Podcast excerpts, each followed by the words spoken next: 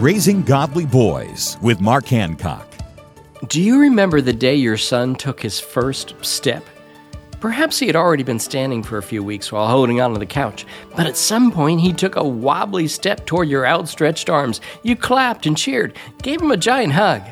Learning to walk is a key milestone in a boy's physical development, but learning to walk worthy is just as important for a boy's spiritual development. If your son has accepted Christ as his personal Savior, teach him to honor the Lord through his words, his thoughts, his actions. Colossians 1:10 is an excellent verse for you and your son to memorize together. It reminds us to walk worthy of the Lord, fully pleasing him.